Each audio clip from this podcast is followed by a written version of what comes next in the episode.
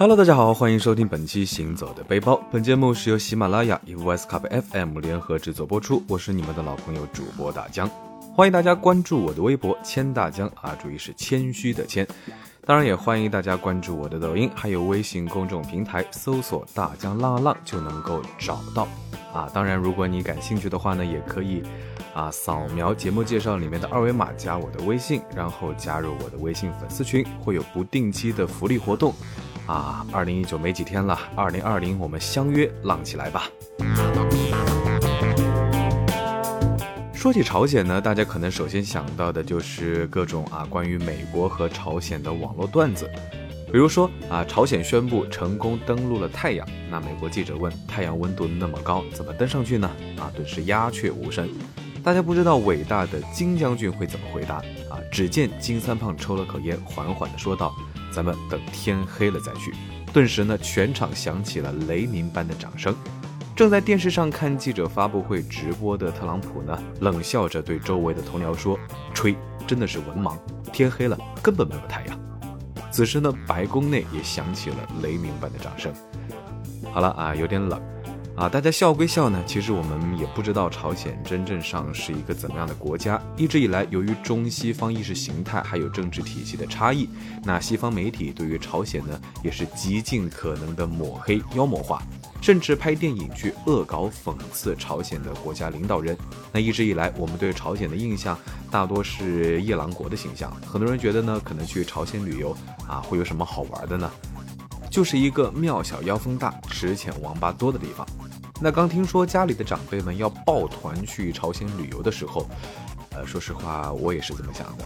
仔细询问呢，才知道爷爷辈呢有一位故交是抗美援朝的老兵。那老先生呢已经九十多岁了，年纪大了，想趁身体还硬朗的时候再去一次平壤缅怀战友。那家里的七大姑八大姨呢，从小听说过这位老先生讲抗战故事啊，都想一窝蜂的跟去看看。看来这一趟朝鲜之行，说实话还挺有纪念意义的。一来怀着对历史的好奇，二来随团照顾老人义不容辞。那大江呢也决定去凑凑热闹，一起看一看。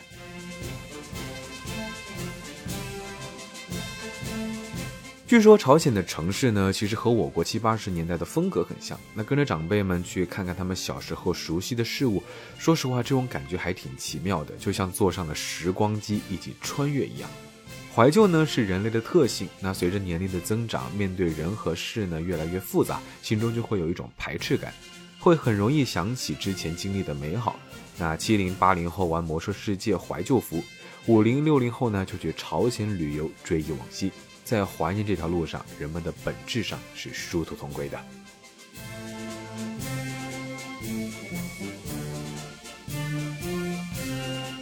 朝鲜这个国家呢，说实话还是比较特殊的。那出行前其实有考虑到两大问题，一个是上网，二是照相。啊，朝鲜当地是有专门卖给外国人的上网卡，但是据说呢，过了鸭绿江呢，基本上没有信号。那当地的酒店据说是有 WiFi 啊，保险起见，大家还是带上了 NDS、PSV 这些掌上游戏机，万一没网的话，玩不了手机，还可以打打游戏嘛。至于拍照呢？啊，朝鲜很多地方是不允许随便拍照的，特别是单反相机管得非常的严格。所以呢，为了避免误会和不必要的麻烦，如果大家去玩的话呢，啊，建议还是不要带单反了。现在上海国航呢有直飞朝鲜的航线了，那据说以前还是得从沈阳转乘高丽居航空前往啊。听老人说，高丽居航空公司呢还是苏联时期的老飞机，座位非常的挤。那去朝鲜旅游没有自由行，是只能抱团的。而且呢，全程必须有朝鲜的导游陪同。我们一行九个人呢，浩浩荡荡的抱团啊，正好也比较合算。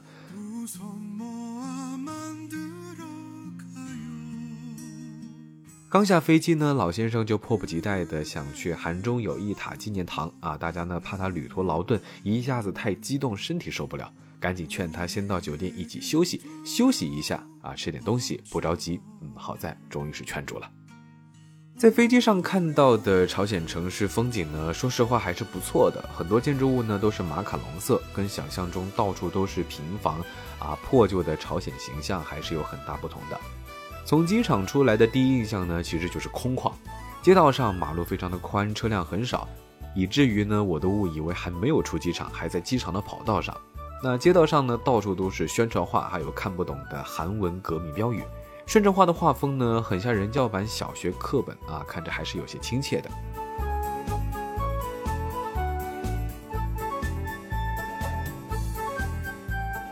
在酒店放好行李呢，我们就打算先去吃饭。那吃的东西其实和韩国真的还差不多，好几种泡菜、石锅拌饭摆满一桌，看着挺多的，但是没有什么特别的。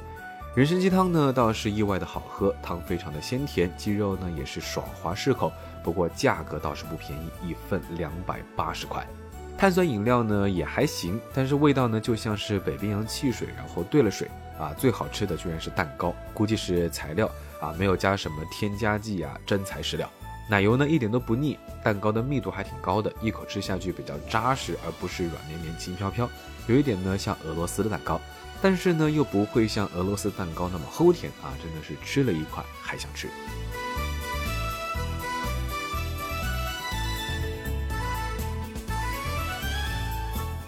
酒店的房间呢，和国内三星级的宾馆还是差不多的，还算比较干净和整洁，啊，在当地呢，其实已经算是比较高的规格了。那吃完饭呢，在酒店稍微休息了一下，就又出发。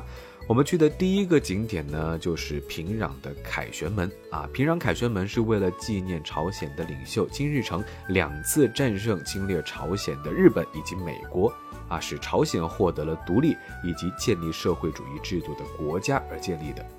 一共呢是用了一万零五百多块花岗岩建造，高六十米，宽五十二点五米，拱形门洞呢高二十七米，宽十八点六米，比大名鼎鼎的巴黎凯旋门呢还要高十米。那在当地人心中呢是非常特别和有象征意义的。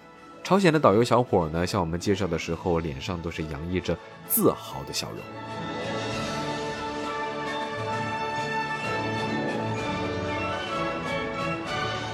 接下来我们要去的呢，就是老先生心心念念的朝中友谊塔了。离凯旋门还是挺近的。我们在门口买了一些鲜花，祭奠在异国他乡逝去的同胞。我们搀扶着老先生来到了友谊塔前。那它的底座外部呢，是描绘了中国人民志愿军和朝鲜人民并肩作战的场面浮雕。底座里面呢，是一间纪念堂啊，塔内有三幅大型的油画，体现了战斗的惨烈、战士的英勇。还有战后援建和鲜血凝成的朝中友谊，老先生呢也是非常的激动，连眼神呢都变得神采奕奕，跟我们讲述起了当年的战斗景象。说到这里呢，连朝鲜导游的小伙子也是暂停了讲解，安静的听着。可是没讲一会儿，当老先生颤抖着双手翻看牺牲志愿军名录的时候呢，他的眼神忽然暗淡了下来。嗫嚅着说不出话，深深地陷入了回忆中。他看得非常的认真，非常的仔细，手指是一行一行的划过每一个字，就像是刚学习识字的小孩一样。那大家呢也是不忍心打断。慢慢的翻看完厚厚的两大本名录之后呢，老先生痛苦的闭上了眼睛，然后对我们说：“想到纪念塔外面再待一会儿。”啊，此情此景，说实话，真的还是比较感慨的。啊，有一点点英雄迟暮的感觉。那在这趟旅行之前呢，其实，呃，我对抗美援朝这段历史的了解还仅限于教科书中的考题，其实并不太了解这场战争更深刻的含义。当时呢，新中国刚刚成立，百废待兴，自己都是一个千疮百孔的国家，为什么要帮助朝鲜跟当时最强大的美国开战呢？实际上，这场战争我们是别无选择，因为如果朝鲜沦陷和韩国一样失去了国家主权，那么美军就可以以此为踏板，在朝鲜驻军，啊，随时监控咱们中国边境局势，然后威胁我们还有周边国家的安全。所以这场战争呢，其实是非常有意义，也是非常必要的一战。不知不觉，我们在友谊塔也待了非常的久，都到了当地孩子放学的时间。朝鲜的小朋友呢，都穿着统一的衬衫校服，系着红领巾，好奇地向旅行团用中文打着招呼。啊，他们都说着你好。啊，看着自己曾经战斗过、守护过的地方啊，如今和平啊，也在蓬勃、欣欣向荣的发展。也许是朝鲜孩子们的笑容冲淡了老先生心中的悲伤，老先生的情绪呢，也终于平复了过来。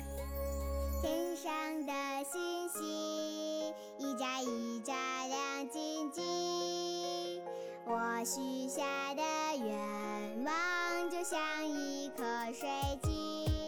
其实看到这儿呢，朝鲜说实话真的还是一个非常另类的地方。如果你去过韩国，再来朝鲜，一定会有不一样的感悟。本是同根同源的一个地方，因为外部侵略等复杂原因，活生生的分裂成了两个意识形态、制度截然相反的两个国家。愿意跪下屈服的人和宁死不肯屈服的人，截然不同的两种命运。一方富足作为傀儡而活着，另外一方呢不肯屈服于强权，艰苦自强。我们很难评判哪一方的人民生活的更幸福，哪种制度更优越。不过，只能感叹民族团结和和平的来之不易。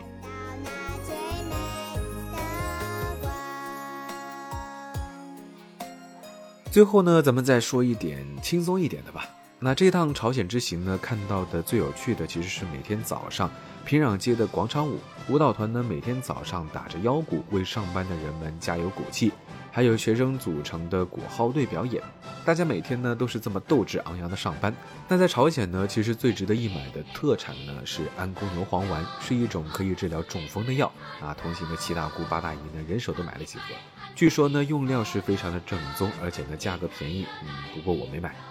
啊，大家呢最想买的其实还是朝鲜的啤酒，真的还挺好喝的。关于啤酒的来历呢，其实还有一条趣闻。那两千年的南北峰会上，韩国官员抱怨朝鲜啤酒的质量太差，那金正日呢一怒之下从英国买下了一整个啤酒厂，并且呢将所有的设备分拆后运回朝鲜组装。